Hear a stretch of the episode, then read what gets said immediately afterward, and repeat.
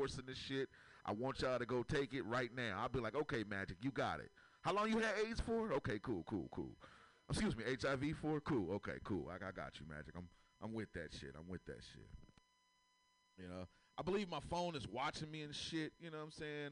I know my phone is watching. Don't you know your phone is watching you? You know, for real, man. I was using the Waze app the other day, and Waze like, "Hey, Mike, it's a Popeyes about a half a block away. Would you like to get your big ass on over there?" Like, damn it, phone, you know too much about me. I got a few minutes to kill. Get me on over there. We're gonna have to talk about this shit later on. You can't be recommending shit. You hate when your phone recommends shit like you need some shit, you know?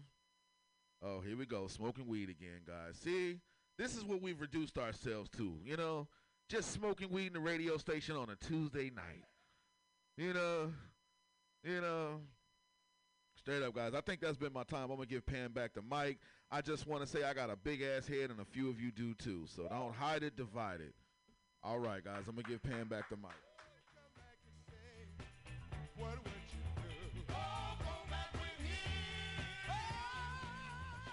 Yay, Mike Bonds.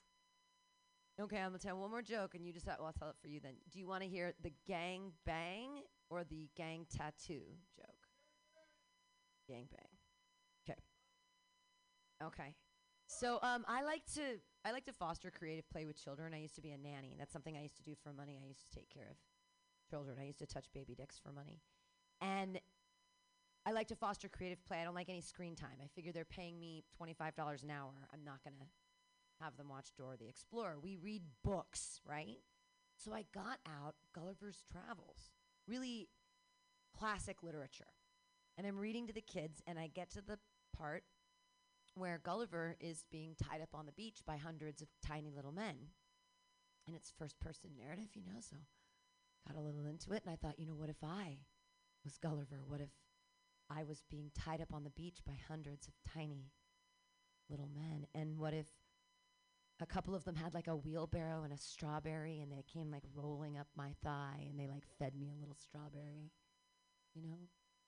Or like if 10 to 12 of them could like Cirque du Soleil together, you know, and become like a, a dildo. Mm. It's a Lilliputian gangbang. It's like the cutest gangbang I can think of. There's like 10 or 12 of them in there. And that's the that's the gangbang joke. It's a Lilliputian gangbang. It's the cutest. Is that is that too weird and gross? Is that because it starts out with kids and that's the part where it like freaks people out? Is that the problem with the joke? Is it just a bad joke? Um. So I'll say one more thing. I have accidental gang tattoos. I have two of them.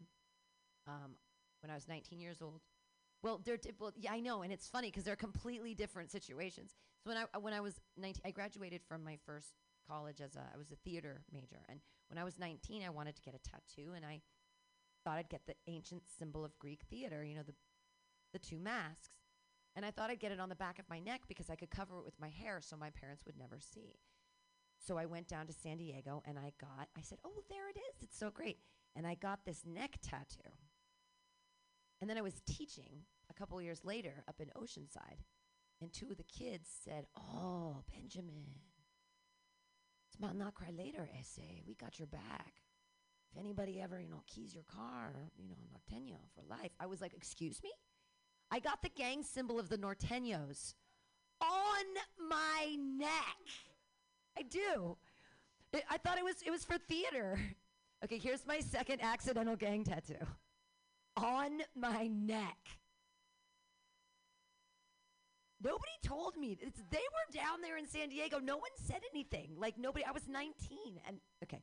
So the second one I got, I I have a master's degree in fiction, and I've written a couple novels, and my my novels are pregnant with semicolons. Like that is my favorite punctuation. So I got a semicolon tattooed on my wrist because I thought that was a cool place.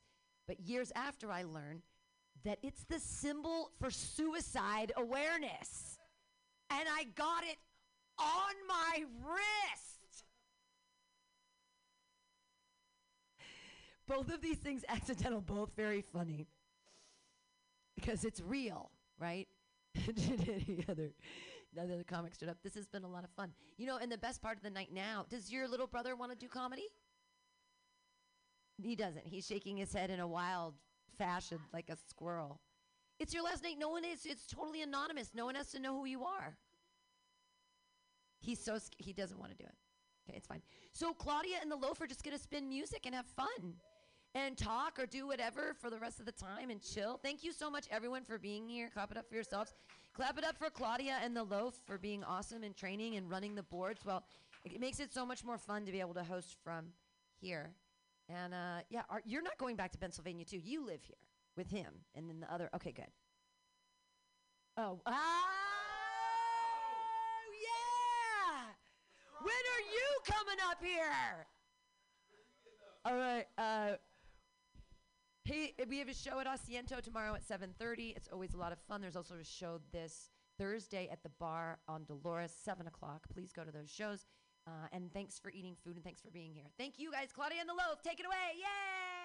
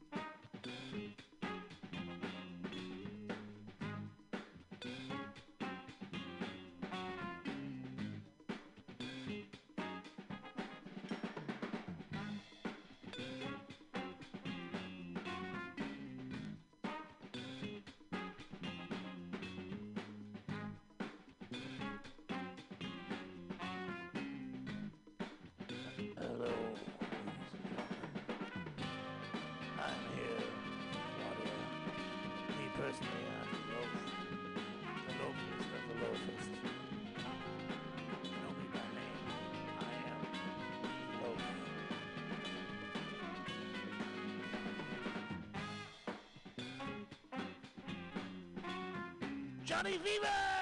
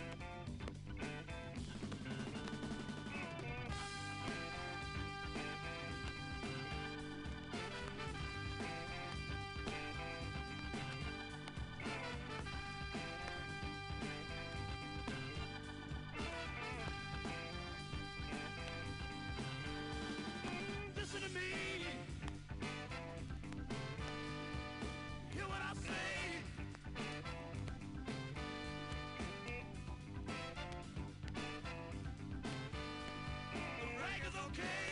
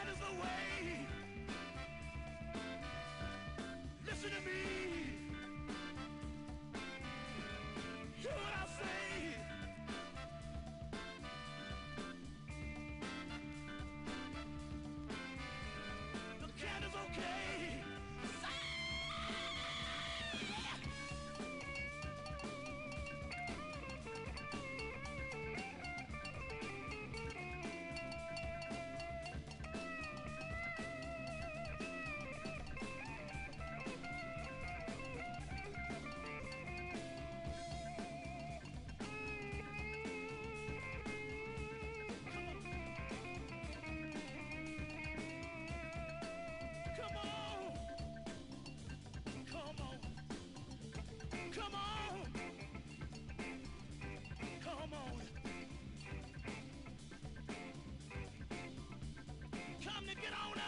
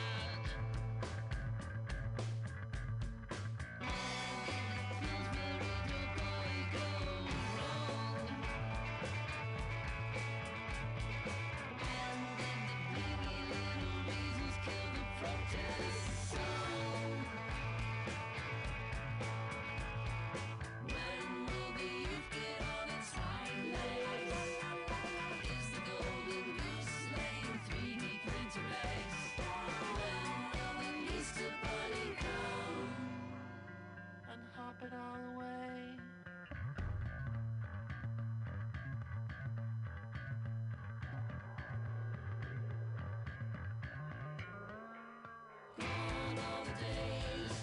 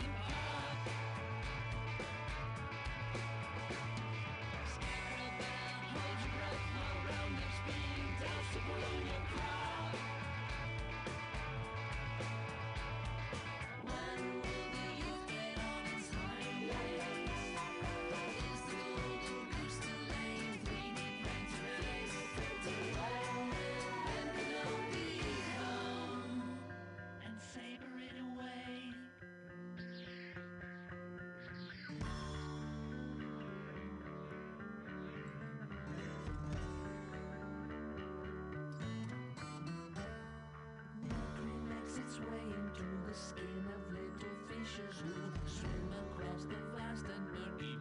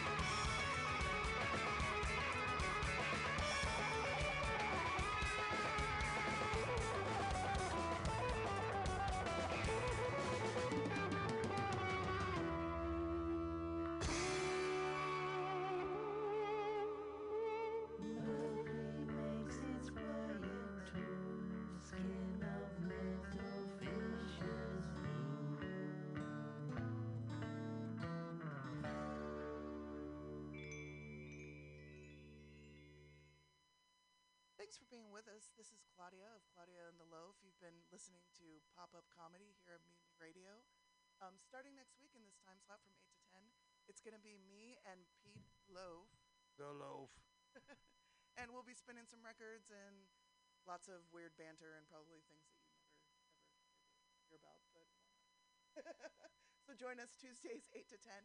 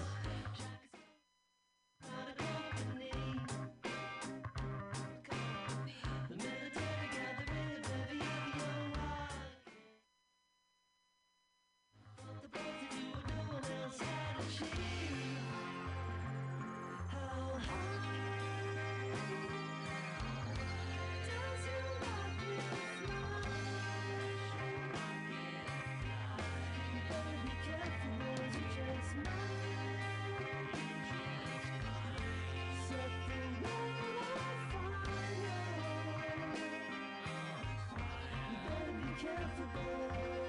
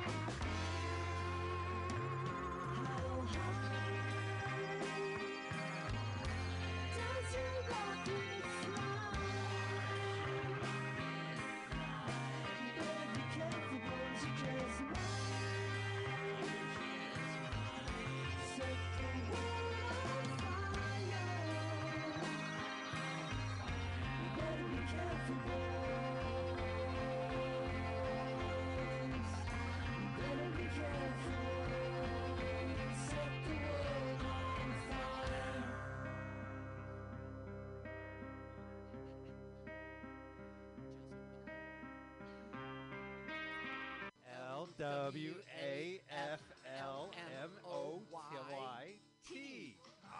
L W A F L M O Y T. L W A F No, you have to do it fast. Okay, all right, fast. Okay, one more time. No, no, one more time. We Gotta go back to the first one. Though. Oh God. Okay. you don't know what OCD is all about. All right, let's do the first one. Right?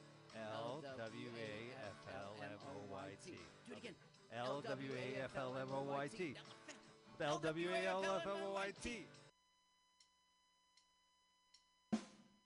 Let's watch a full-length movie on YouTube with Mike Spiegelman. Watch a full-length movie on YouTube with Mike Spiegelman. Hi, this is Carl. I, I'm Mike's friend who wrote this song, you know. You should follow me on Twitter. It's 11 underscores. Love going to restaurants downtown, turning your frown around, and like everybody, Paul's Countdown. hey, I'm ready to crumba. Now let's watch a full-length movie.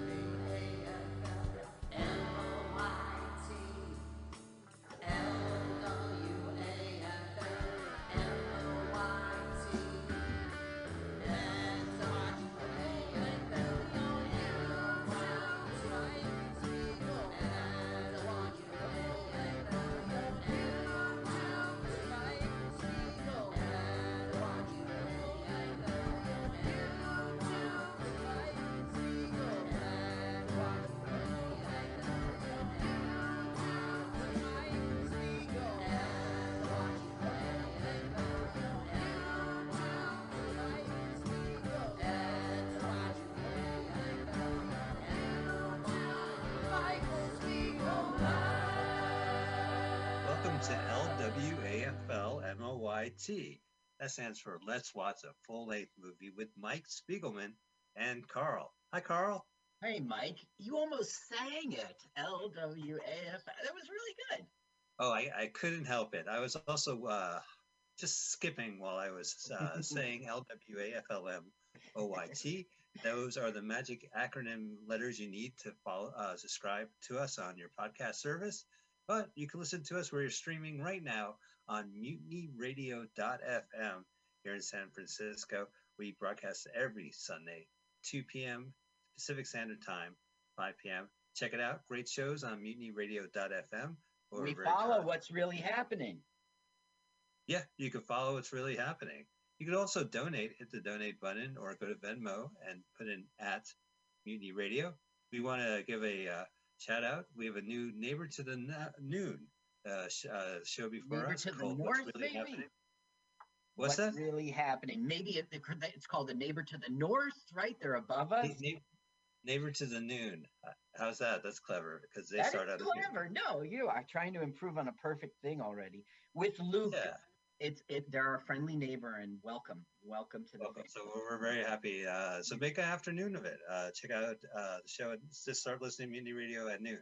Carl, our show is Let's Watch a Full Length Movie on YouTube because let us watch a full length movie on YouTube. Oh. What YouTube movie are we going to be watching? Uh, uh, letting us.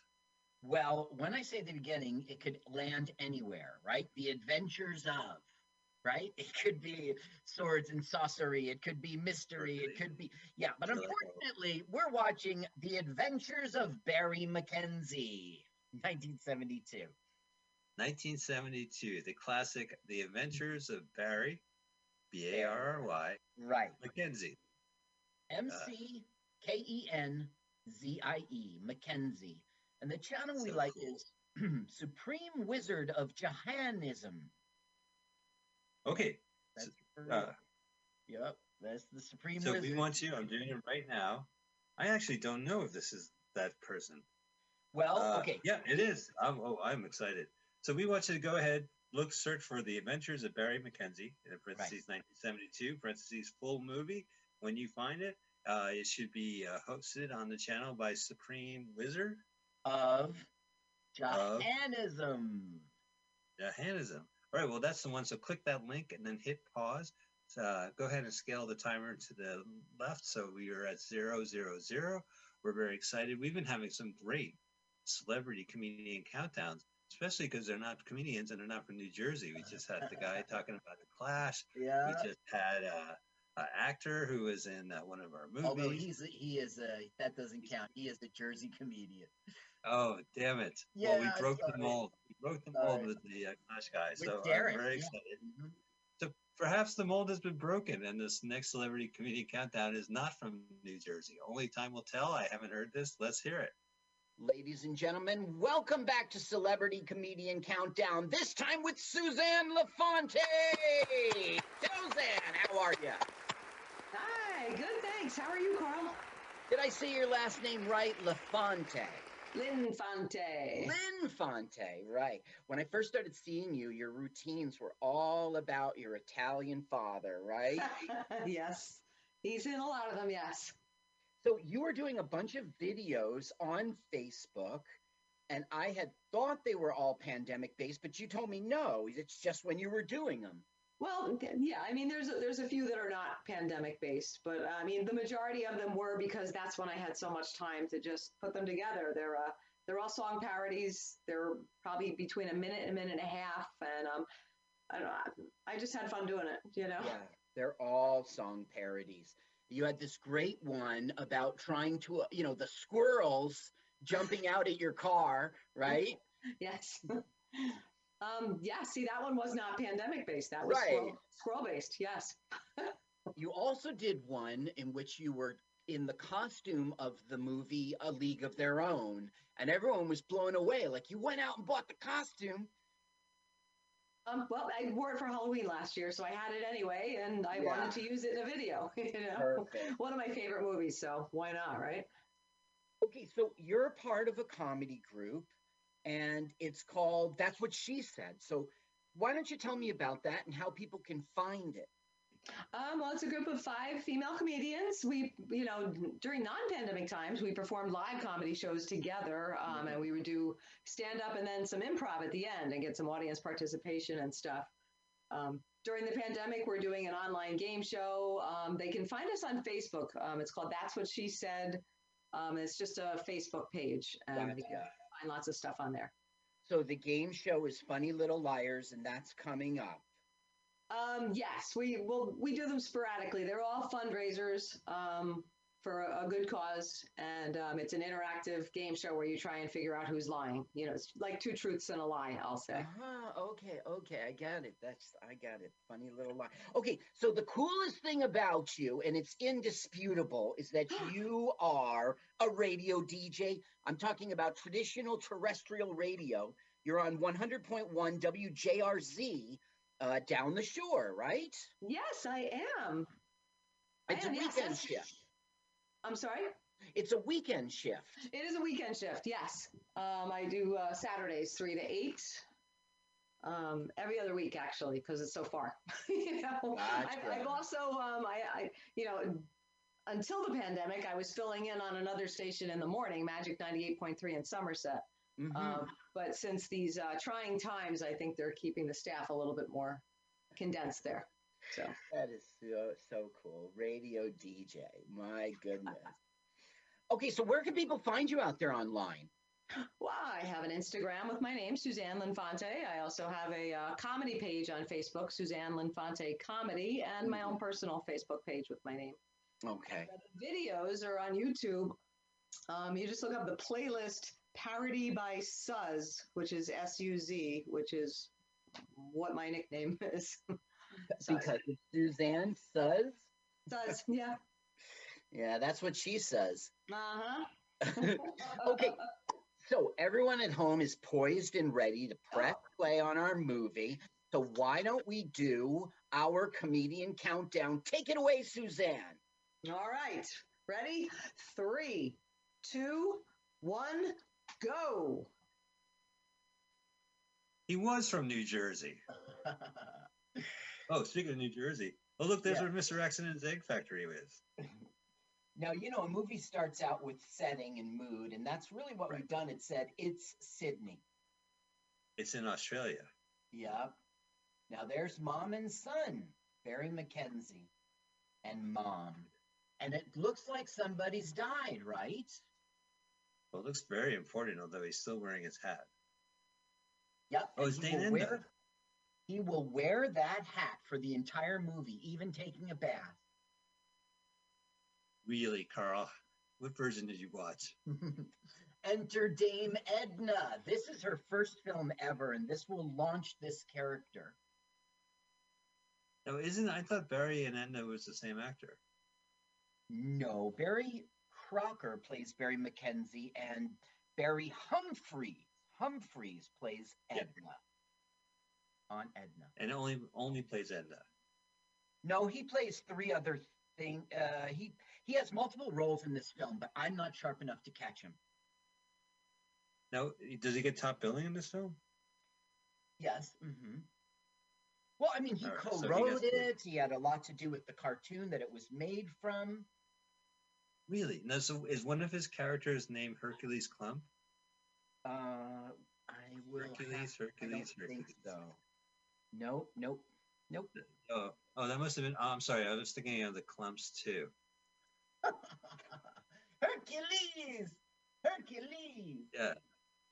Now look, okay, his father's died and left an inheritance that he can only collect if he goes to England to learn about his heritage. Okay, and he's Wow, not keen on the idea. Well, he's Now- a fish out of water, right? He's like Dory, right? Because Yeah, he's in a Australia. fish out of water. That's the whole thing.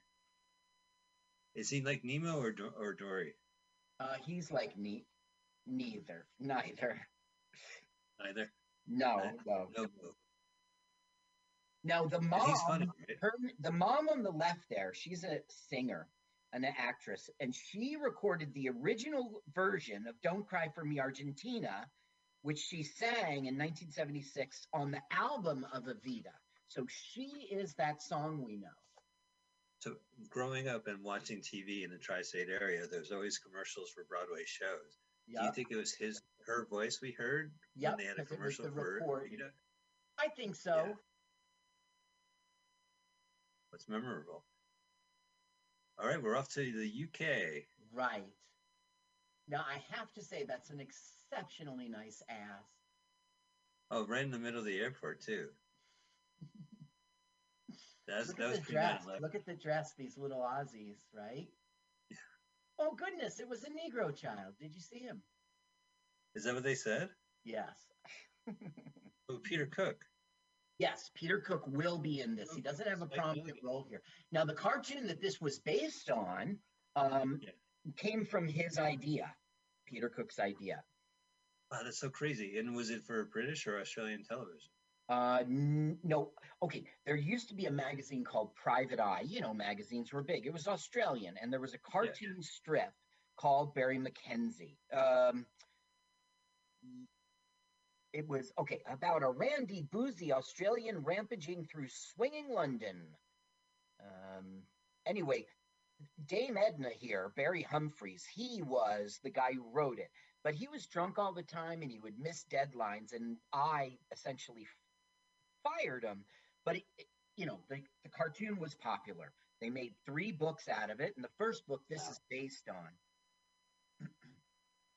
you see, Australia was like, we need films. I don't know why. And all of a sudden, they were giving out money to make films, and our producers here capitalized on that, and that's how this thing got born.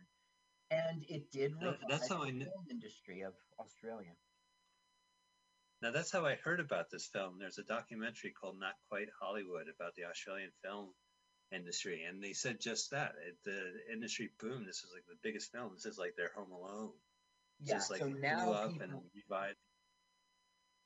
there was an Australian film in town, you would go check it out because of the Well, also, like, what? He was like rude and crude and had an attitude. He was like the uh, David Spade of his time. So it was like uh, that was kind of liberated the, the film industry as well. So they started having these crazy films, like Animal House spawned all these films. Gotcha. Yeah, that's a good parallel analogy. Now, um, okay, this is just a stopover they're doing on their way to England in Hong Kong, and they're having fun. It's an, an irrelevant scene. It's dumb. But anyway, Right. The guy's name who plays Barry McKenzie is Barry Crocker, and it's just like you said, rude and crude. So he was typecast as this guy. He didn't get any more work for years. Really? Yup. Now there was a um a sequel that gave him uh you know another film, and then he did get saved. Uh, there were two films. I'll pull it up a little bit later. Um, and he it Sure. gave I him should his mention this. career back. I, s- I should mention the second film, Barry Humphries Rides Again. Right. Barry McKenzie Rides Again, uh, is on YouTube, full full length. Uh huh. That's bad to hear. It's good. Hmm. That'll be next week's film. God no. What? God damn it. God damn it. God damn it, no. How many times have you watched this movie? Four times. How many adventures? Four times.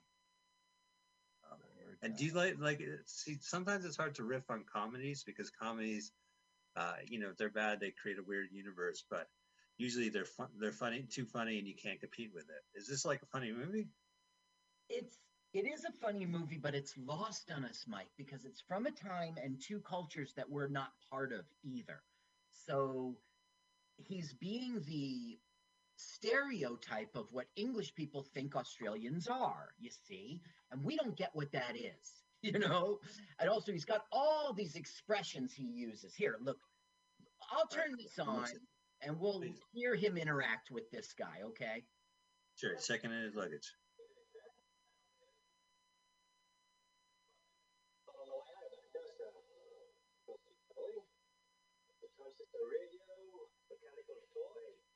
Now he's going to say some witty thing.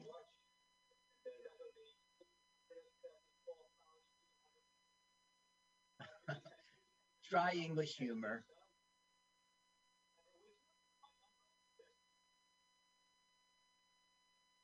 Okay, he just said like stand the crest. Did you hear what he said?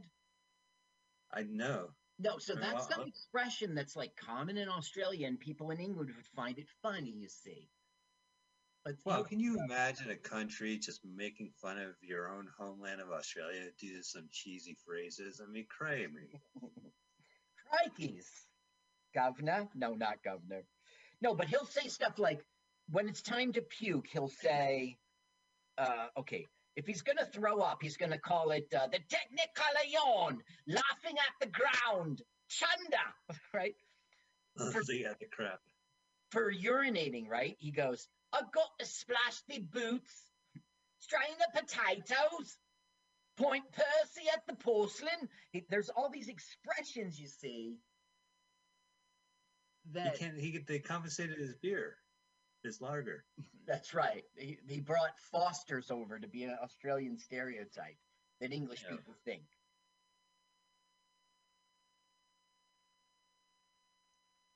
You know, Australian for beer is beer. They speak the same language, Carl. Foster. That's right. It's Australian for beer. She's brushing up on her Australian right now. Oh no, she's reading uh her English. Now she became popular, like Dame Edna became popular world round. Do- But do you think it was like her home country of Australia was like the most popular, like or England? Like where was she so Um, famous? Okay, I, I just don't know the answers, but you're right that she was an Australian. Um, well, I don't know. He's best known for playing as on his television. I, I don't know. He did a lot of Australian television. Um, he was part of London's West End musical theater, award-winning. Right, I, I guess it's England and Australia. Um, Yeah. Well, we, America was graced with like uh, Dame Edna specials. Oh, okay, like on PBS or something. I think it might have been like Move Over, Bob Hope, because now it's Dame Edna. It might have been. Uh, Now look how junky the place looks, right? Like if you and I were watching this, it would be like it would be like Trenton in the 1970s or Watts Right. in Chicago. Or, like you and I could relate, but this is of a time and a place that we don't know about. So everybody watching this in the theater, because that's the only way you could do it, was totally into this movie because it was capturing cultural stuff. You see, on both sides. so this is what Australians think uh, England is, or this area. Yeah, and and vice versa. he's being exactly what the English. You see, here's he's in like a Australian slum in a sense. Uh, let me just look it up here. And okay, let me. I'll put on some of this banter. Sure. See, he said, I'll be down faster than a something something and something something. You know, like there's a there's like all of that through here, all their slang and hey old mate, scrub round the wall hole. Knuckle sandwich, we have that one. Hang off, hang on a second, you silly dag, while I square off this 4B2. We don't know what that means, but it means pay the guy, I guess. So anyway, I'm just saying this is kind of lost on us now. It's a time and a place that, you know, the real joke of this film we won't get. Well, he's a loudmouth, right? He just called that guy a poof. Well, yeah, poofta is what he calls them. Poofta.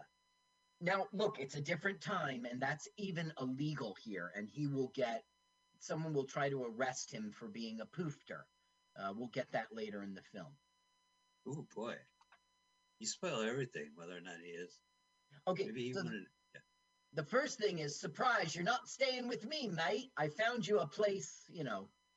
Like that's the whole thing of this uh, movie. He will have his sights set on one thing and then events happen and sorry old bo- boy sorry old dog you know.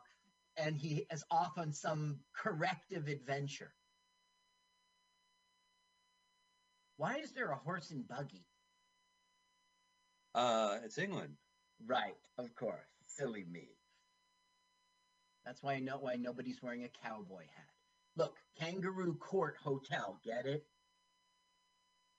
Oh, well, is it Australian? Yeah, it's like where Australians live. Well, that's cool. He's got to live somewhere. So he's uh. All Well, right. it- So he's gonna now. What is he gonna do in England? He he's going to I don't know, because he gets goes to England and learns about his heritage, he's going to visit a relative or two. He gets $2,000 Australian dollars.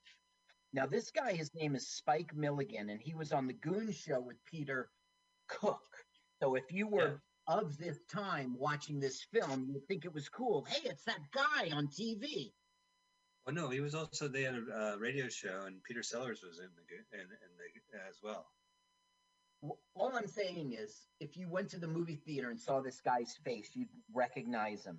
Now, he had a television show called Q5. It was like a sketch comedy show, and it influenced Monty Python. So he's pretty cool, dude. Yeah, he's in a bunch of films uh, later day. Like I think he's in uh, Holy Moses of all things. Mhm. But he, he pops up once in a while. He's he's he's a, he's a really funny guy. Kind of nutty. Can you tell me where you are, Carl? Sure. Uh, 1358, 59, 14. 1403. What do you got, sir? 1405. Okay, seven. cool. Perfect. Can you just tell me when you get to 1450? Okay. So you see the light went out, right? What you have to do is put in like five shillings or something. If you want the light on, you have to pay like a quarter, you know, a slot machine thing. That's great. What, Well, what actually, he just took a pound note, so I'm not sure, but but the light will go on when you put the pound in. Oh, there it is. He slipped it. It's so anyway. I thought that was funny. yeah. Oh, it's like They don't call it a sandwich. Sandwich. They call it a sanga. oh, like we call them Sammys. right. They don't call it a soft drink. They call it lolly water. Are you at 50 yet? I'm 50 years old. Okay, now he's going into like the pub where all the Australians are. Cool. Try the local broth. It's dishwater. So they're all happy to see you. I don't know if you're 1450? I'll tell you a different time because I messed it up, Mike. I'm sorry. Okay. What time would you like? Well, what time are you? I'm on uh, 15, 14 right now. Okay, so I'm at 1532, 33, 34. So, want me to pause and you tell me when to continue? Yeah, it's kind Okay. of come up. Sorry, audience. We're gonna get to pausing at 15:30. 1542. That's where I'm paused at. 1542. All right.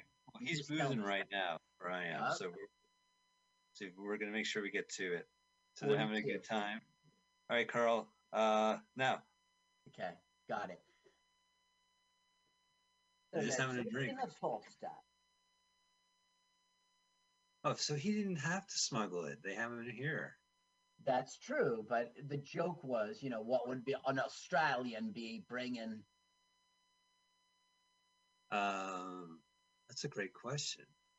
If only I knew. To, did you- the only thing I know about Australia is also it's the name of a continent. Uh huh. That is not incorrect. That is true. And crocodile hunters from there.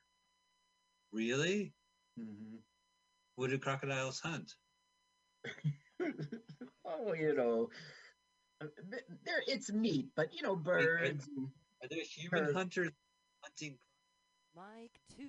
Mike 2. What is wrong with Mike 2? Why doesn't Mike 2 work anymore? What is happening? Why, why, why? Not loud enough. What is happening that is different here? Huh. So Mike 2, 222. 222. that were crocodiles and their profession was hunting. Yeah, of course, the late Steve Irwin of uh, Crocodile Hunter, and uh, Exactly. yeah, his uh, family is still in the news. They still have an industry. They still they still spread the word of uh, Right. animals, Isn't that great? animal crackers. Now you see the guy in the back. That's not Dudley Moore. Mike 2, is this better? Is it Peter Cook? No. Is this better? Is this worse? Is this working at all? Is it working at all? Is it working at all? Can't hear hardly anything. What is wrong with Mike 2? Connected. No, this he would have taken this role. Oh, there he there he is again. Not Dudley Moore. Not Dudley Moore. Dudley Moore. there he is. That's your Look at- claim to fame, buddy. You are not Dudley Moore. It's Pete Townshend. Right of the Who. He, he does look like Dudley Moore. Yeah, I mean that's who they wrote the part for, probably. He's gonna make him a star. Kind Mike of. two, yeah, he Mike does two. Commercial. Mike 2, is that better? Did I fix it a little bit? Mike 2, Mike 2. Mike 2 now kind of works. That's good. Only one ear, though. That's a bummer. Oh, he's oh I see. He's gonna take him to the office. Well, he takes him in the back and says, I've been watching you for quite some time. I think you have a look that's perfect for my campaign, you know. Uh, The thing is, Dudley Moore would have crushed this role.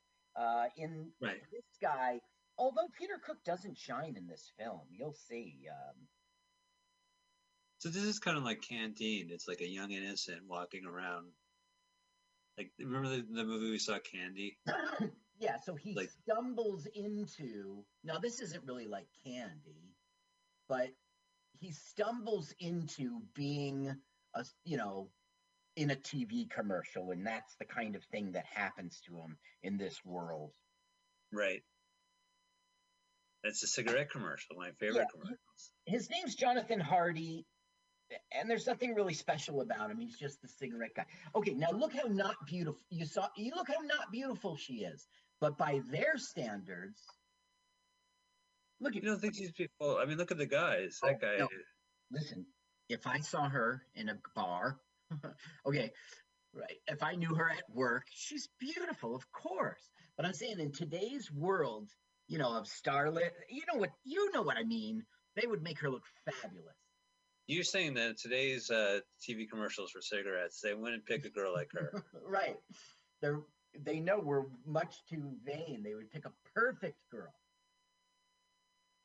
Okay, the joke of this whole thing is he's he has to do like take twelve, take ninety nine. You know, because that's how dumb. Right. Yeah, I did. Yeah, we used to pass in the Mhm. 80s at 106. Whoa.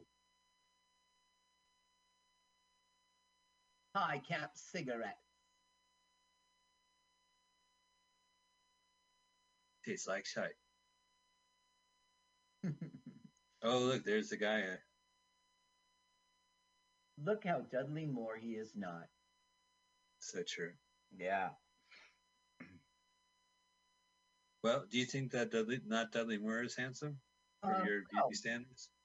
Listen, So Mike, like- would you stop? Mike, listen. The t- year is 1972, right? Their standards of beauty, you know, the money has is tricking us, and our standards of beauty are so high. You know that, dude. Don't make it like I'm a jerk. Ah, she ain't pretty. Look at their admiring her. That's a that's a bit of all right. What's he always writing? He's putting some coke in his hand. She You know, Carl, when I'm really, Carl, when I'm really poor, uh, Mhm. I don't do a bump of coke. I, I write the word coke on my hand and then I sniff it. and the ink fume gets. Do you do it with the sharpie so you get high? A magic marker. I always have. I'm always holding. got any markers? Of course, they're at Pathmark. You just go to. Oh, you guys don't have Pathmark. What do you got? The Piggly Wiggly. We got the Piggly. We got the uh, because of Win Dixon. We you got Win the Winn-Dixie. You think the store's named for the No, love it's- of Winn-Dixie? That's Supermarket is called in. Uh, remember that dog movie, or it was like because Yeah. of Win Dixie? yeah. They found thought that was, in Winn-Dixie. But isn't Winn-Dixie's full title is because of Winn-Dixie? No, it's for the, the love of. For the love of. Uh, And the dog dies. does No. now you You Hey, thank you for telling me, Carl, No. because you saved me a trip on the internet. Check the website. Does the dog die? I don't put it believe for the you. You love of- told me. I, you I saved don't, me a I don't really know. I saw that movie and I don't remember him dying. I heard he, he robs a passport. Is that true? The dog? Well, he robs. Right. He goes to Jersey. They have no Winn-Dixies. I don't know. Okay, so he's getting ready for his big sex date with the cigarette girl. So he went and bought some erotic material and he was like learning Karma Sutra stuff. He's like a big dope. And I'm not sure what if it means like he never gets laid. I don't know. So is, is he buying like uh aphrodisiac stuff. I want this root and this berry and this. And he's like, so we don't have any of that. yeah, it's England. They, you'd be lucky if they have mayonnaise.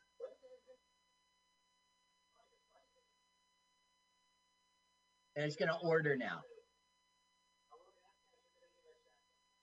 Chutney, rice, mustard. Is he gonna like slip the mustard in her drink? No, he's gonna. This idiot is going to pour that stuff on his dick. He's so stupid. He's gonna pour curry in his dick? Maybe look, not. you see here. Look, look, look. Do you see him? Did you see him? Yes, I, yes, hello. Come on, that's that's a bit of all right.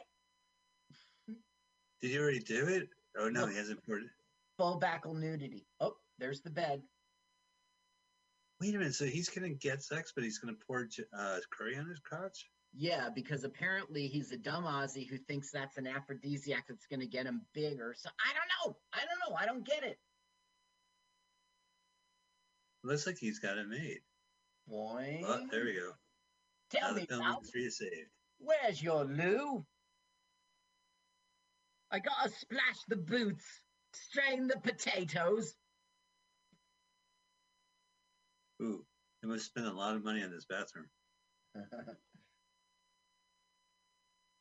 Look how the mirror goes in and out. You see it? Right.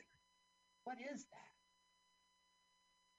Also, the bathroom, like he, the door's not closed, right? Because you can see her in, in the mirror. Mm-hmm.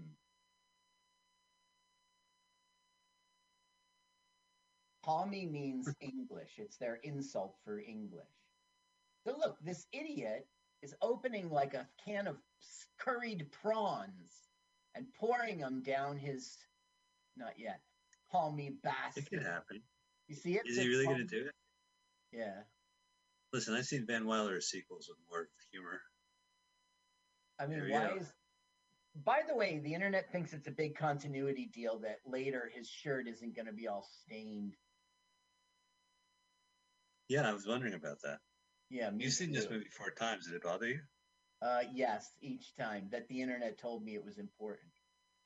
Now look, he's got a crotch full of cur- prawns. Does that make any kind of sense? Don't you think it's funny? She's gonna stick her hand down there. Look, uh, no, they won't show that. Look, the hat. See the hat's on? Yeah. Okay, now a jealous Dudley Moore shows up to fight. To Wait, fight does he- Barry. She doesn't. She doesn't touch the curry prawns. No, we don't get a payoff to that joke. That's not even going to happen. If this was a Seth Green movie, you know Yeah. that would happen. Of course, and then it would've- reached down. Maybe it's in the unrated uh, extended cut of the DVD. This thing didn't make it to video, by the way.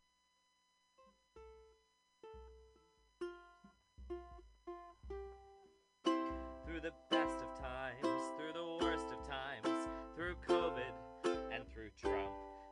remember Idaho? We went our separate ways. You fought to gather, I fought for safety. You don't believe in COVID, I believe in Fauci. You're a scienceless Karen, I'm an ignorant sheep. Baby, what's that? Confused look in your eyes. What I'm trying to say is that you're burning campfires while I sit on a shelf inside a room. You called us cops and high holies for staying at home. You called us traitors. We called you reckless renegades. Cause baby, you're a gatherer, and I chose to own from home. We camped together for 48 years and held hands in the circle each summer. But when it came time on the 4th to go stand in the meadow, we left you all alone. We stayed at home. Watched in awe at the children's parade on the 4th of July. While the kiddies all were marching, I was sitting on Zoom with some three dozen hippies eating the melons that the kitchens have sliced you. In the backyard of the Nimiipuu tribe, you believe there's permission, you're sure it's all fine. You have faith things will all work themselves out.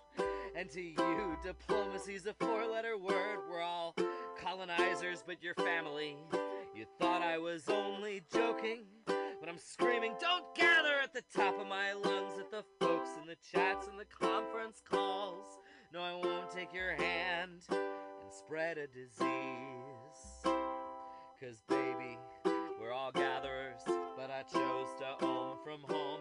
We camped together for 48 years and held hands in the circle each summer. But when it came time on the 4th to go stand in the meadow, we left you all alone. We prayed at home.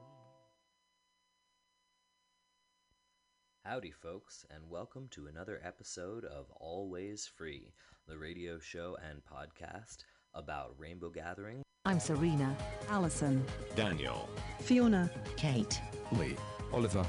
And this is Radio 11. Radio 11. Radio 11. Radio 11. This is Aqua Q. Tusat, Varen, the also continuity of time and life, as in serial, is a bready breadth of gesterly spasmodic whos which decouples the them from even and oddly themselves, for as they turn their backs, they turn into themselves. Which is why they keep getting out. He banged on the table. You talk like that now, do you? The now of you, that is? And you make me talk that way too. The professor riled a simple version of his Riley grin. Q chose a professor as his psychiatrist, because of the faux placement of embedded witty bookshelves, as yet to be, and now discoverable. You can put them away, if you'd like. Oh. What? The bookshelves. You're blocking up your mind, stop it. Oh, I see. Good advice. Non matter energy into nothing. How do we do that again, now? The world turns, turns, turns, don't worry about it so often. The two sat, very much as if he were wearing a long coat, and the other twiddling on some things from his pocket, something spinny and thought provoking. So, what don't you want to talk about at this time today? We've got a whole dictionary you didn't think about last time you were not here, again. Oh, it's that time again. To fold a space-time object around a matrices of more foldery bits, as in the paper fortune teller? Did that ever work for you? It always works. Now what answer did you expect? Well, the last one that came up, I suppose. I mean, is that a trick question? Of course it isn't, it's only a trick if it fools you. And that was a horrible errand. Hum. So what do you do when I'm not in the room, Professor? Live stream trees in forests just to prove your point again, eh? The Amazon. Yes. Too wet to fall. I saw your notes. The selfless ones. Oh. The letters. Yes. They're a bit too organized to be immediately as immediacy requires, I feel. I mean, we should have heard by now. It's like people are expecting somebody else to do it. BTW the time the room gets through a bubble sort tree of the what do you do and what do you do reintroductions, the day is up and we're all cross at each other for not having gotten any work done, or spent any meaningful amount of cash drop double gobble wobber for a return, herm. Herm. So how would you expect it to go, and do go on about free energy, as time permits, of course he grinned. Q's eyes sidled away from the suggestion, and carried forward. Well I think everybody's just a bit too afraid to touch it. I mean. The perfect thread. I mean. Like well suited and the like, like. How are we going to feel if some muckery gets stuffed into a piece of threading and it can't be bypassed, and shouldn't be removed, and really shouldn't be traversed or retraversed, by me anyway? And I guess that is my point. It's not built yet, but as it is, the neutrality would sidestep all that nonsense, and the versioning would place the we in our zones to be the US we desire for the now which is our future, and the like. See? Absolutely. Yes, absolutely, as in the positivity, yes. So from either or and about, the language, as versed, and well, in fact, has such a lyric to it, that it's enjoyable from any angular or such direction, or I say velocity, as a pair of variables, but, well the sets of the pairs. And, yes I'd love to think those bits will be discoverable in all the instances where such is required, to bring about, their, own, fully expected and absolutely essential liquidity of freedom and choice as hash-free energy, and yes, even people say hashtag out loud now, it's quite ingenious, but of course that's verbal and it throws people in a loop. He went on. The library. We've got to have a big steel building around, a cool looking one, to stick right into Washington, completely empty, or empty enough, or perhaps draw it on, with a map. Though I think it needs physicality. Maybe a tiny miniature one, at street trolleys, for sale to tourists. This is the US Blockchain Library. He swung his arms around, stopped and looked, and settled down. Well, I guess it should be physical. At least a special access in libraries, or SONAT. He trailed off. The physicality stuck with him for a moment, and as recently he wanted things both big and small, and static, and portable, and infinite, and, this, distributed, and now and later and forever, and not before, but just, and now. And again. And that was his mode of thinking, and it had to be that, to describe exactly what time was, and he didn't want to muck it up, and so there was always this push-pull, at least in those moments of momentary lapse, but unlike the song, not so numbly comfortable, in that order. He looked back at the professor, who was now looking out a window, and quite obviously thinking to himself, as to how Q was thinking to himself. It was a good pairing for a 50-minute session, or 88 lines of code, or per calculation. He wondered what the professor did when Q would leave, or when the code was up. Make coffee? The professor said out loud. In answer to your silence hum of a breath I just heard you complete an internal thought involving me, for you breathed in my direction. It's a thermos, but pouring it into a smaller cup gives me satisfaction. Oh. More satisfying than this? I mean, the silent thinking and the white lilies you've got growing in your garden, out the window? Is that your private garden? I didn't see it from the outside. Nobody can get into it. It's wild. Only the bird and the bees seem to reach it. They do a good job, I think. So I leave them to it. He looked over unconvincingly towards his desk, where a vase with a set of white lilies rest peacefully, fresh cut and in water. I see, Q turned. Young bird is she? Her own private entrance then? Or exit? Well, it's not my. It's business, not to burst your love bubble. But the honey is nice too. Q didn't pry, but always felt these personal conversations withered, as he failed to keep up with the affairs of others. Whether that was not a matter to him, or a matter to discuss, just hung gently in the air, and the professor was good at keeping an air about him. It was three o'clock, at least the wall clock spoke up, not in a vacuum. That one, eh? The joke fizzle. Must be that time of the session. Delete 12 lines of code, reroute double entry to a pair of numbers you'll find on your card. On the way out, follow the spiral staircase towards and about the skylight until you see the blue stained glass, then sit a while and work on your portrait some more. It's been lovely. Q picked up his gray coat from the chair, and smiled a closed lip smile as his eyes balled over the knob on the door, for a quick twistery, and out and about, as per his objective.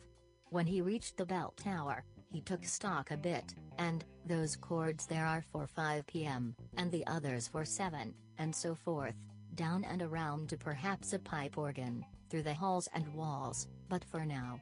Quantum ticked as PV noticement of itself put tiny droplets of OAE mattery facts hung slightly in air, and to the unknown again, to stretch to connect a familiar bit, for to wit was not yet to be known, and so, he eyed a bit of copper running around the tower wall. Or maybe a phone call.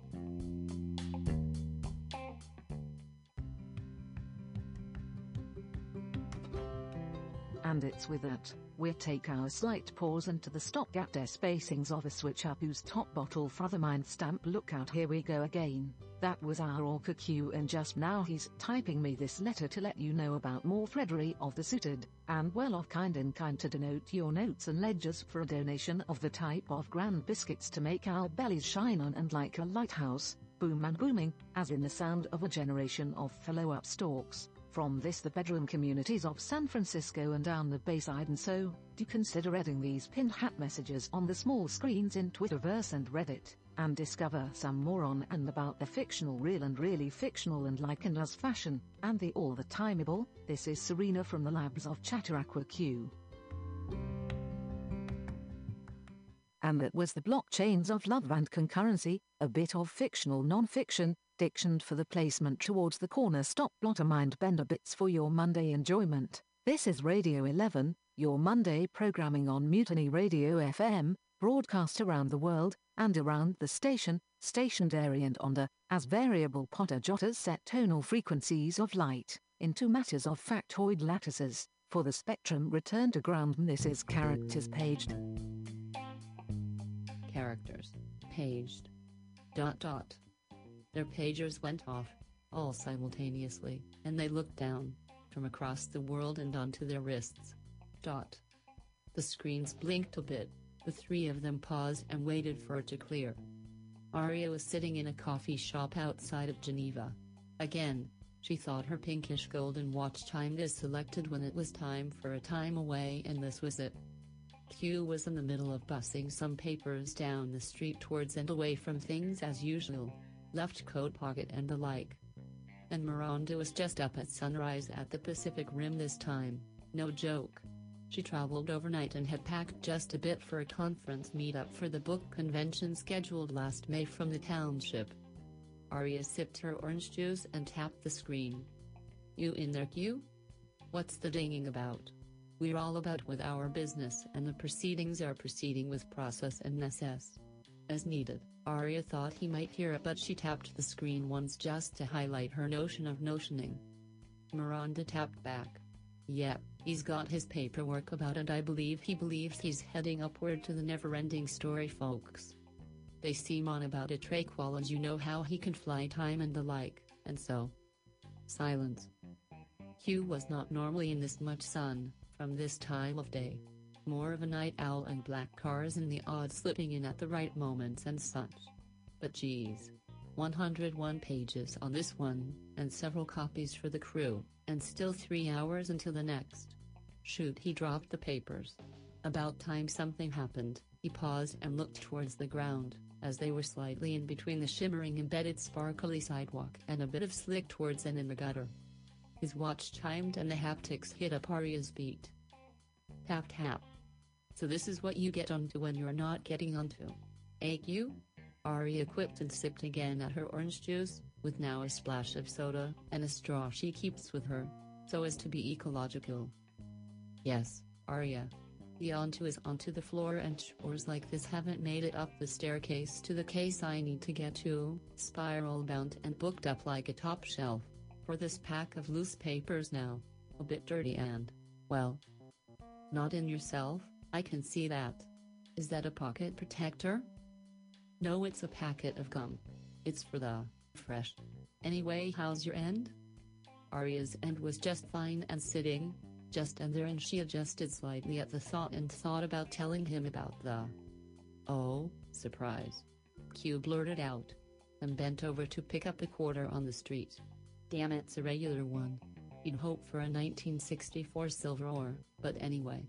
The story is carrying on, and it's just time not carrying it anymore. It's toppled into the streets and somebody forgot to number the pages.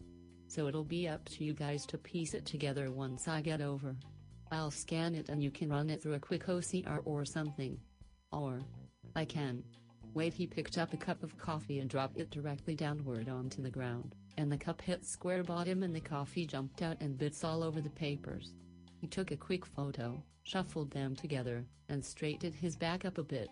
Oh, I think I got the ordering now. We have the cover bound by main splash and the spill into the street by the spray that's come off it. We're good for ordering.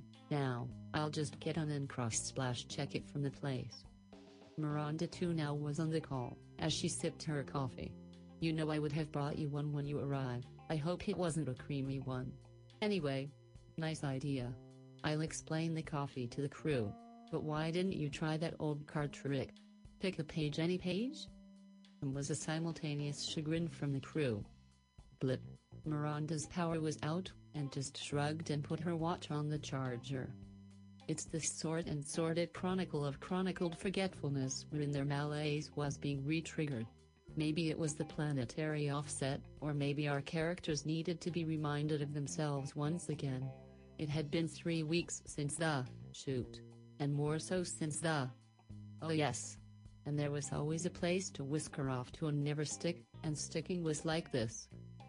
Q jabbed a stick of gum into his mouth and hummed up the street. He found the iron doorway near Chinatown, though slightly uptown, where he was to deliver the papers. He then jabbed all six buttons on the door and waited for a buzzing. Buzzed. He walked inside at a slightly dim fluorescent entryway, and some wooden doors towards the left and right, but walked straight up center. To the elevator. Black rounded keys with embedded white lettering, and the floor he was to go to was. He glanced.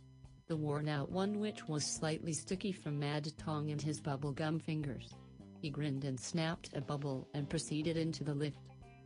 When he was onto the floor, he found the small office lit up brightly with a large window showing into the hallway, and motioned to the secretary as she waved at him and got up to greet him.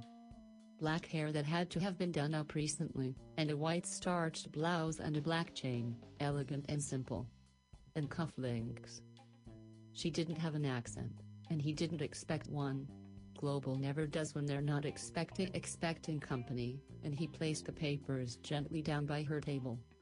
101, she said. And a coffee. I heard about it. She stated in a slate gray tone of chagrin and looked over the papers. Well, it's time and a half to type these up, so type there but out of order, so that'll be. She punched a calculator in her head, or as if, and it'll be alright if the coffee trick works out.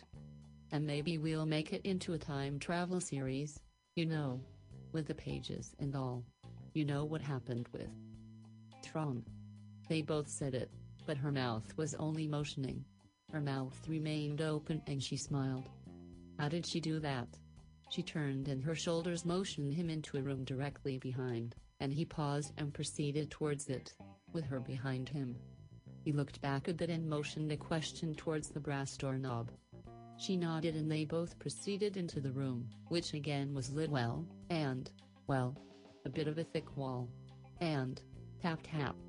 His watch was out, shielded. The door closed and she hit a button on her watch, and the lights dimmed to a sort of reddish fluorescent and there was hum. Secondaries, her voice flatted a little. Keep your voice at this tone so that it's in line with the active RF chokes we have going around the place. The papers. And the coffee. And the gum. Good job and I hope you picked up everything we left, yes? The. Q found it impossible not to beam, and look around at the place. It only takes one word to get into this place, eh? He joked. Of course it took several months and a year and plus before that, but he was here. And here? Well. Heard anyway.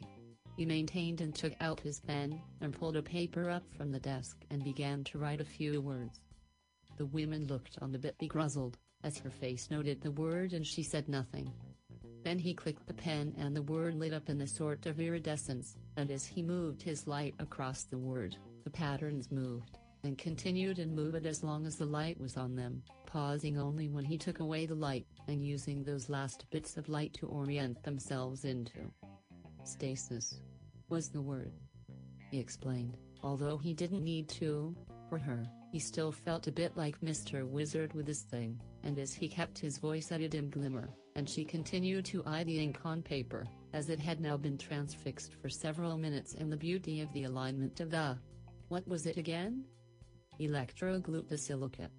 He said as plainly as the red light on her cufflinks. And he blinked at her.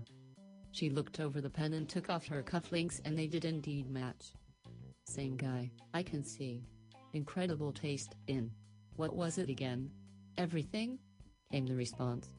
The form that follows function at its ultimate and timely and literally time and specificity of genetics in a package designed in for and with and. Well this is where planet Earth finds a use for its silicon, and silicon finds a purpose for its ordered numbering. In truth, there were no numbers. This was pure life, on whatever surface and surfaced, and still, and still enough to travel and. It likes light she said and smiled to him as she played with a pen across the paper. Well, it doesn't just like light, it likes to sleep as well. The orientation is a learning experience for these silly guys and gals, on paper anyway. They spend their time solving their own problems, which in turn, when applied solves your problem, if you know what you're doing. And I hope you do. Because we can't lose these. It's that simple. And they'll carry on and work their way out of your own problem if you have the right one which works for life, and that is why these are going places. Because we needed an ethics on chip and this is the style breakfast better than any possibility we'd imagined. You know how they were discovered? I thought you were going to say asteroid. She noticed she was becoming interestingly excited and had to dim her voice a bit more. Sort of like that. It was a smashed glass from a satellite, onto a flight carrier that had its little science experiment exposed to refracting light and electricity for 11 and a half minutes until they were crushed into dust by a jet landed onto them. Strange circumstance. The material from the jet and the glass, electrical and radio, and these little mite guys who were meant to survive in space, survived into a flattened surface of goo on the tarmac. Funny thing it was noticed right away, because the little guys camoed themselves into a landing strike sign the guys had never seen before. It was like a cross between a danger do not land signal, and a tangent on where they all wanted to exit. When he walked away to tell all the guys, the stuff stuck to his feet and began tapping Morse code into his boot. Good thing he passed the test. Because they tapped this very word into his shoe, and so they brought them to us. The cufflinks look good on cue. Classed him up a bit. So this is trial J on this one, and those papers up front. You can feed it to these guys if they're hungry. I've got to get on and about to the other three about it and you need to. Write these events up. I know she picked up the pen. Well, you came at the right time, and you know we're into a crunch. What's the protocol for these guys in public? Just don't leave the paper behind. They get all cross when they lose their mates, and it confuses the out of baristas who try to claim their outrageous tips. It seems these fellas have a bit of a wit towards the ladies and, well, anyway. Keep them happy and they'll keep you happy. Happy. We're all happy. And that's the point. Dot. Anybody using that? He pointed to the hat on the hat rack. Didn't wait for a response and picked it up and headed towards the door, correcting his coat up a bit as he got out of the room. She smiled and led him back to the front and clicked her clacker at him and looked up as she sat down at the desk again and stated 101. He nodded towards the door and out. The hat, he liked. It was like Oddjob's top rounded, but without the. He looked. And replaced it to his head. Yes, without the chop chop part. He was back into his part. A bit more like himself and thinking of Arya. Well, that didn't take long. How about a light travel dare walk down where I'm headed and then afterwards? It was dark. The mist was starting to hit mid-waist level and the two had been walking for about two hours talking about the product, and its specifics and integrations and making sure everybody involved had gotten what they needed. And us. Q tapped the cufflinks, and they continued walking. It wasn't a bad day you know. It was better than yesterday, and that kind of reminds me. You know, he pointed down to her. Those bits. Ah yes. Perhaps if we had more time yesterday, but we're here in the now. You know. And our stop is just ahead. Do you want to take a seat? Q paused and thought for a second. The mist was certainly coming up around him and the cufflinks were a sort of see-through now, with the water vapor, and he thought to himself. Well, now is the time, he raised his arm and tapped his two fingers across both anode and diodes of the cufflinks and there was an incredible and warble just around them, like an egg. The light hitting them was fizzing around like little swimmy things, and the water vapor was just dots, completely solid and not moving a speck. Arya did look surprised, and looked at his jacket cuff and up at his grinning smile. The light from her warbled a bit too and they just stood there for a second, watching all of everything pass through them, as they became non-entities in the separation of light from matters and facts of spatial reasoning. Said Q in his dim slated voice. And they carried forward. I see. Was Arya's gentle response and she took his hand and they continued walking forward towards a pier on the ocean. They don't as they passed some non-passerbys. Who didn't look up nor at all, and their speech was not an echo in thought as it was normally, and they could justly hear them and know they were not heard. They didn't see the click, or thought it was a mirage. And now we're here. Light, aren't they? He jiggled his cufflinks at the non-weight and continued walking and smiling about it. The light powers these things and the water is static and so is our material, and so. And so. Arya motioned up to the stars and they both looked up. And we are light too, I can feel it. It felt as if they had no weight, and indeed felt as if they could walk forever on these two feet and never need a rest or a place to stop. That was right. With only light and non-matter, it didn't matter. He said to himself. And the light was just that part of the wording that helped it make sense and the egg was. Well that was just a little joke, and in fact the forum again, and they talked about the joke. Of course we did she joked later in the conversation. And also of course referring to the punchline. And we always will. And will they ever, and so they carried on a bit about it, and talked about the marriage of these technologies and of course what they were really good for, which again by design was the design of life, and life itself was. Well. They both nodded on in times like this when even things became a bit heady and they had done their jobs to get this here and that there, and the magnificence was. Oh. Well it was and. Q took out a second pen from his pocket. I got you a gift, of course. And they go together. Oh. This one's is a different color. I see. I like it. Metallic. Would be good for some drawing, you know. If we can get our hands on Miranda's notebook. You know the one I mean. He did. What did she call it? Spatial case book she did. We should call her tomorrow. Or is she already on? Is that you? A gentle ping came from her watch. Yes, it's me and me, you know the footage is done. Developed and such for the film. You didn't tell her about. Did you? Of course not. Theaters took me up on the prints and the showings will be on and on about midnight. The EGS will be lit up and we'll be on time. That is to be seen, she grinned. Well, quite. It should have quite an effect. The one you're looking for, I hope. With the right audience. Was his responsive response, and they carried on a bit about it, and imagined for a bit what the new beginning would be like, and hoped they'd make it on time, and they joked some more about that. Well, and just at that moment, an asteroid came about the horizon and blitzed them all around, as the ocean burst up into a wash and stuck to the bubble they were now pausing and positively amazed and amazingly. It just stood there, and the matter passed through them, and it was as if they'd seen a million years of star experience in that instance and they were now quite definitely above ground, as the crater was now beneath them and water began to flow into it and yet they hovered. Oh side effect, said Q. And he stepped up a bit.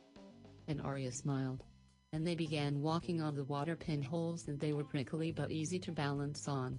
And the mist was still around and as they walked onto it and walked up the sky opened up and it began to rain, each time dropping pins around them and each time they walk up and up and up. And completely stable, and in the rain they walked up towards a cloud and it began to merble an electrical merble and they paused and thought about it. And it thought about them. And they could hear a slight whisper. And they hadn't heard that kind of voice before. And it was the water.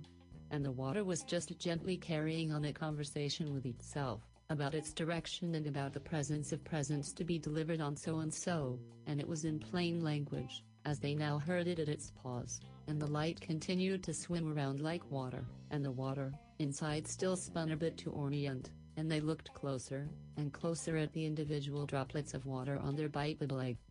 And Q brought up Arya's hand where she held the pen, and clicked the light onto the water. And tiny people gasped Arya like a bit of a shock she might have gotten from that pen or something. And yes, dozens of highly recognizable people were chattering away, and away they were, miles and miles in fact. And that's the direction they faced. Towards themselves, if they needed the water, and away and about in fact if they were chattering with other water warble bits about their bits and just what to do with themselves. And I'd stand tonight, you know.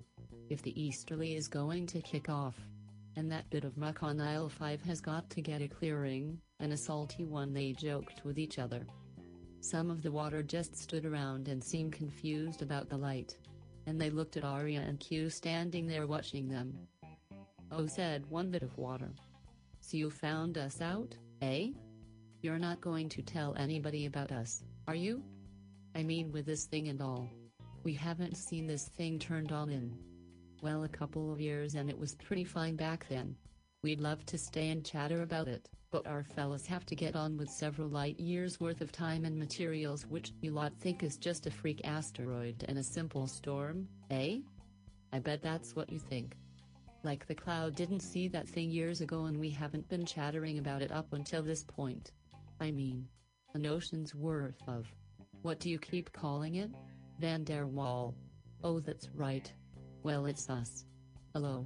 The water droplet chirped at Q. Yes, I'm this bit of electron here, and that's my mate, and we're headed in that direction for the big one, you know. If we can swing it? Q clicked off the pen. He knew. Well, we'd better get to the show, and the show must go on, he stated to Arya, and they began walking a bit towards the theater. I'd like a bit more of that, she said to him, and they were grasping each other's hands now.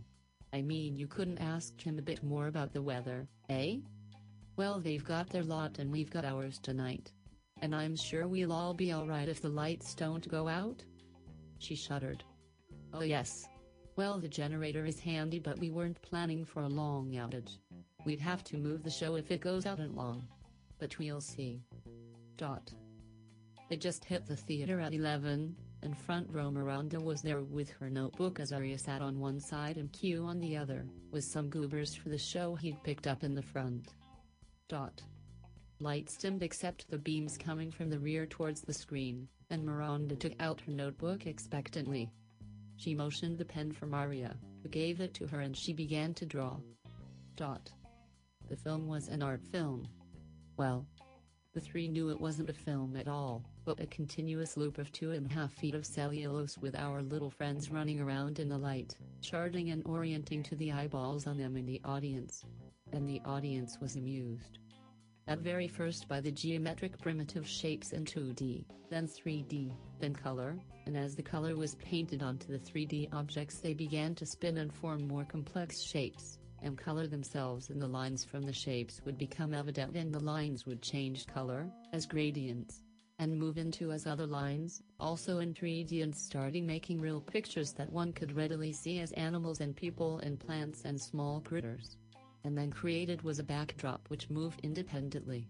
Although some of the material critters or EGS would switch between front and background as needed, and instantly adjust its coloring to match the presentation which was the orientation of the rest of them, and us.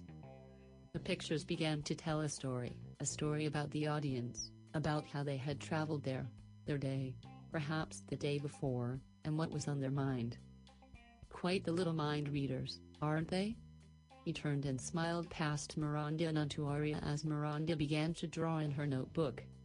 And the pictures were then very much about the present. About this moment. And in fact began to draw the audience as seated. And it was very much like a mirror. Except the patterns were evident which thoughts were coming off which people in the audience. And Miranda was at the center. And more centrally centered, the pen.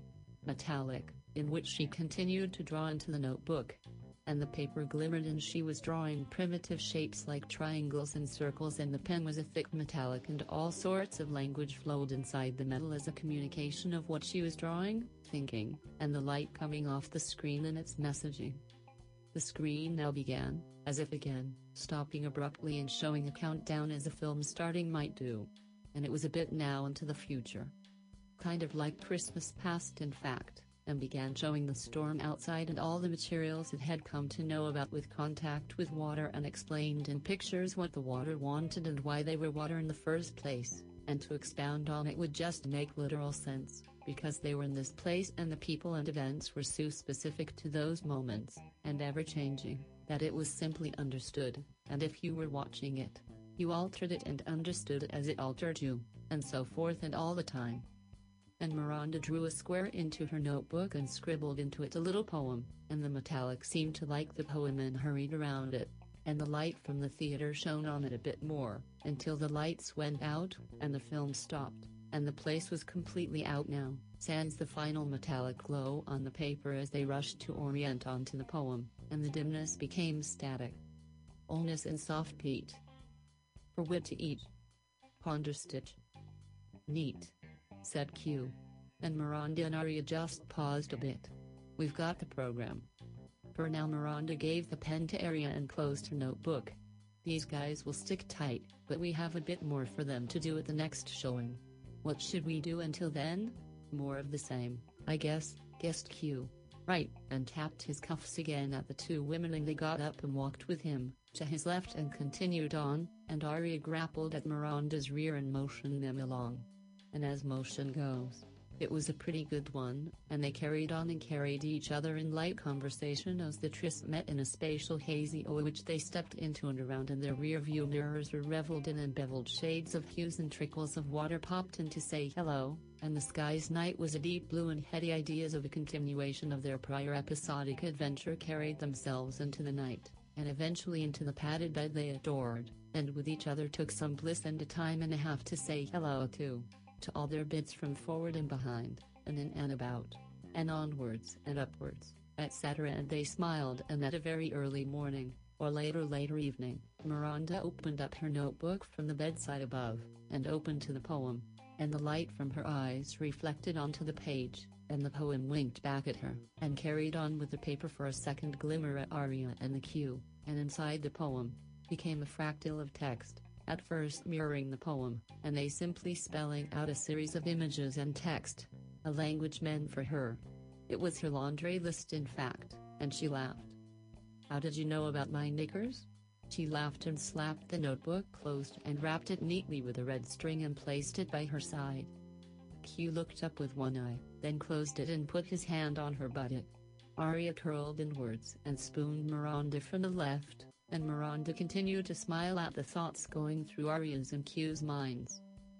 Geneva is always good a second time and she clacked the lights out and turned and they just spent some time with each other's juicier bits for a time, and time again as they do, and imagined and positions their bodies as it pleased them and each other, and the leisure of pleasure carried them in their evenings, like tonight, and with hope every night, and the sparkier bits were sparked and the water bits washed over them, and it was time and again, they took pause, and drifted off to a warm sleep for the tryst of them to trust and read over the day on a new day like tomorrow was promising to be. Dot. The proceeding has been a mild delve into the adventuresome and others for the non-crudity of credulous credibilities in the ongoing saga of our friends and their living forms of grandulous grandiosity the EGS, and penned as in mightier and might be later for our pals. In a later episode, and forthwith is the side of knackers on a side trolley up the west side of highways and means for all who now and in the future tense as in to say it backwards from the future, or in facts and fiction. Full stop. For the now, Aqua Q.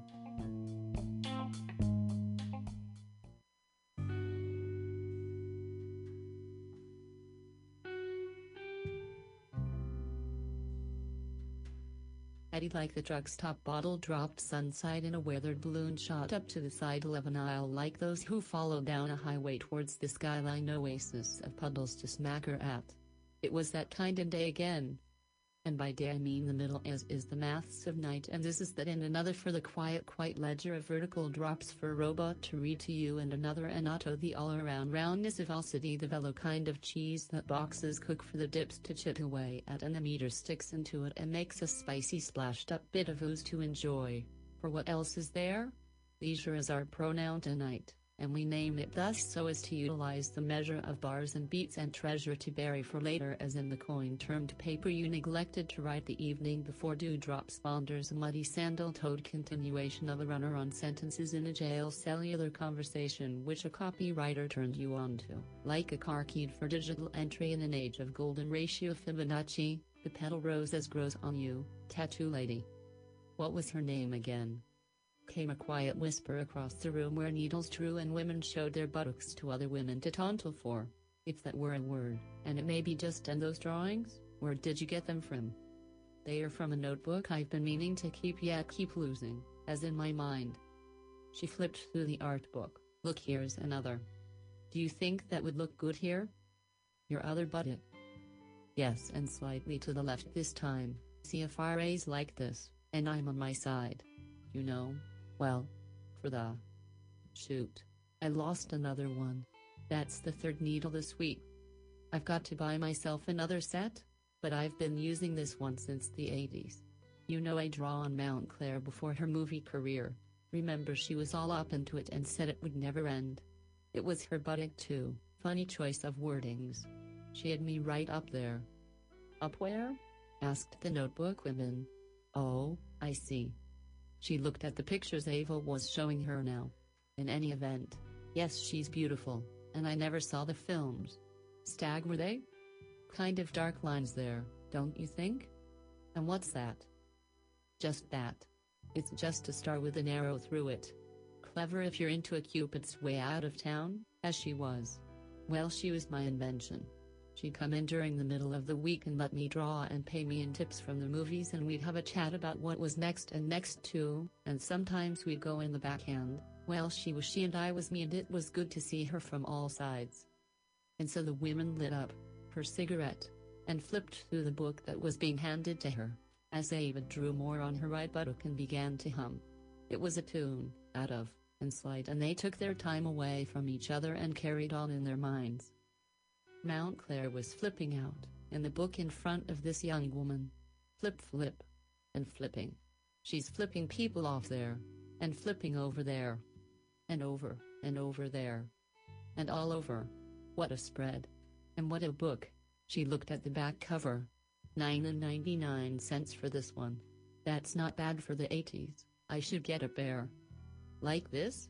Ava turned her head up. Like you want that here? She motioned at one of the images from the book and pinched her patron's ass just a bit, and winked. Oh sure. I'd like a bit of Mount Claire. and some more about how she was.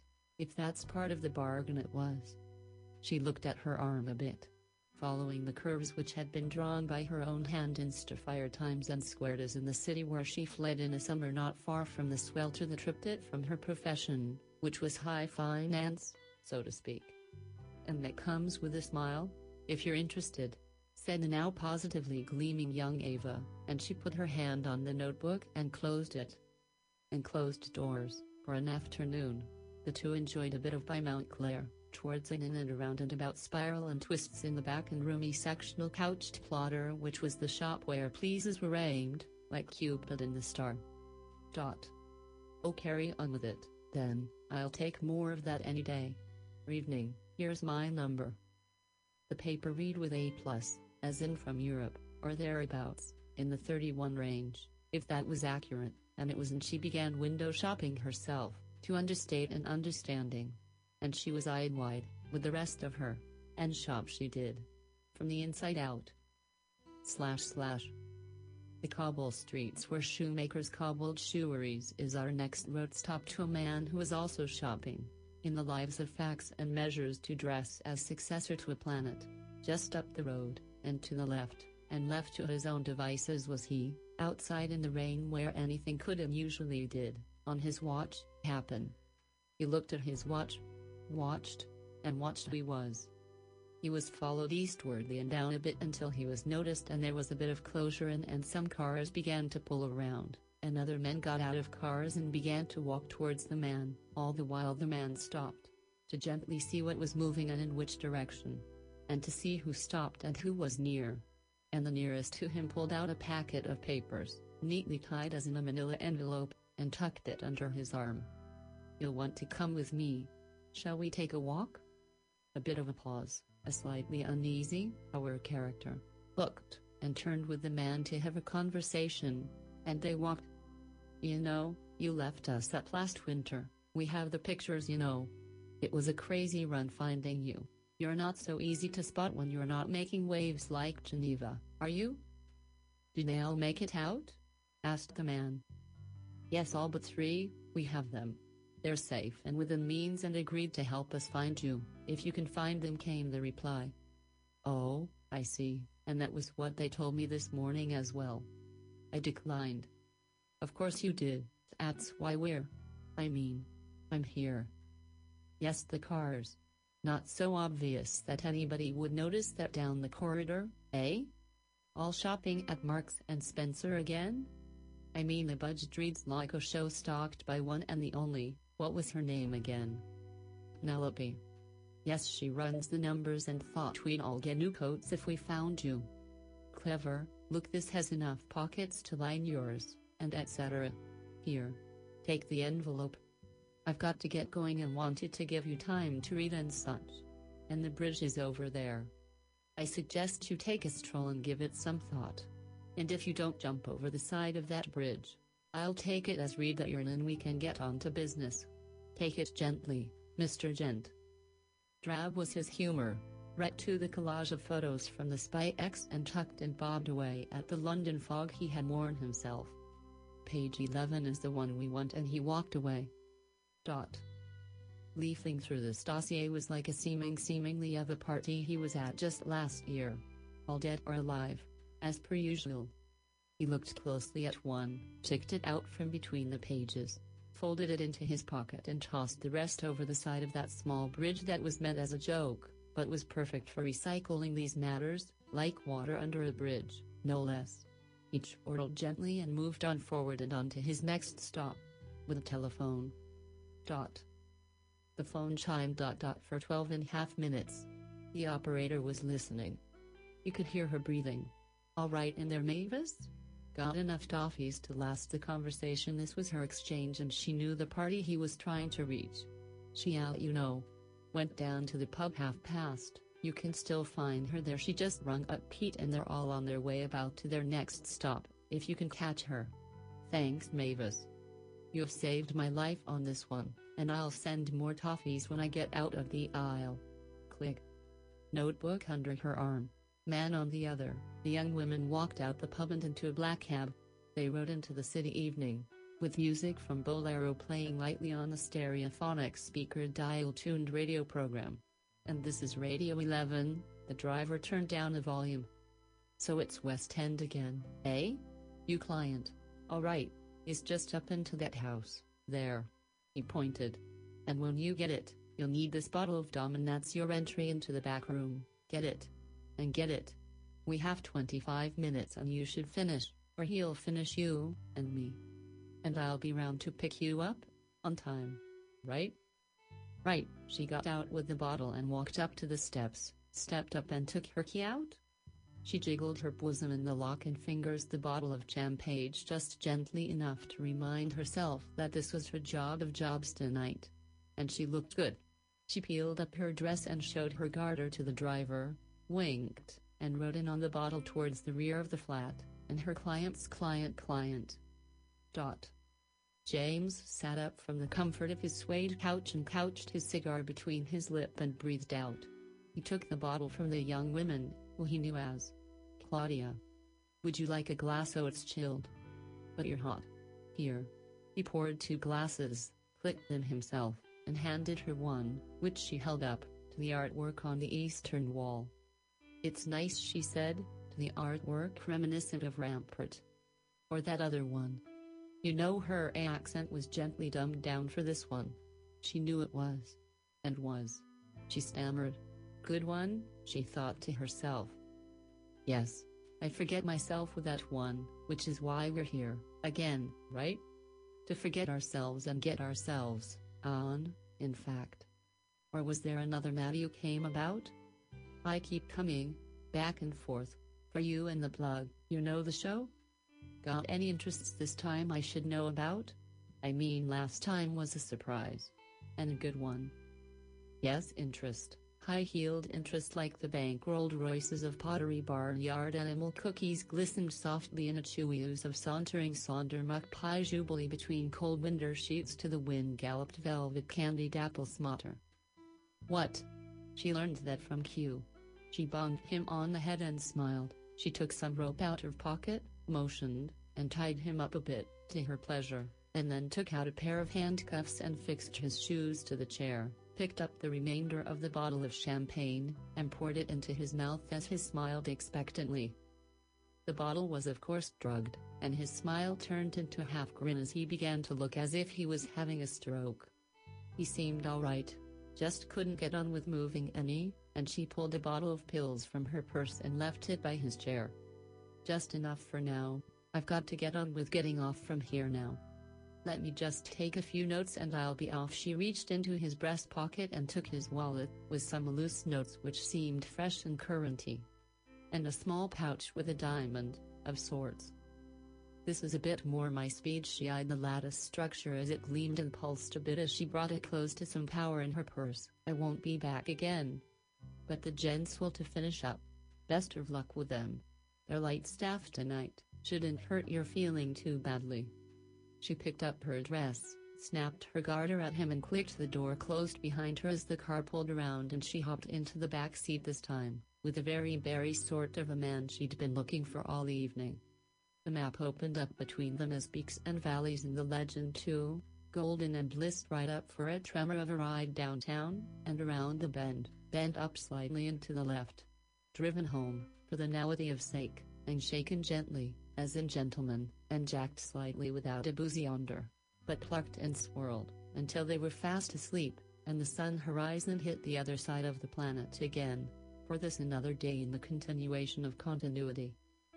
The preceding episodic climatoidal fries motastical trollop portion of OEAs had been whizzed up the middle ground of wired magnetics for the very purposes of proposed time-space displacement and should be willed and rendered thusly on your papers and screened lightly, photoshopped is for Windows and the Mac drug stop grate and grated for cheese on and a finish for your evening as well.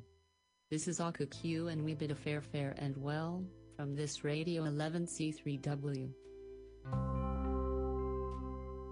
Hello, this is Serena, the other other voice of our very special Mutiny Radio featured hour, Radio 11, with Aqua Q, broadcasting Mondays at 5 p.m. Pacific, as in the pacified pacifier of the suck and unsuck for your listening leisure, And we're also here to say that the mutt is all of us needs mutiny radio entertainment, and thus in this we are, so please consider a donation we are Mutiny Radio on Venmo, and if you want to be extra special, write in Radio 11 in the ledger to let our director know what's special these mid-afternoons. And now straighten up, and listen sideways away and means to lean forwards to the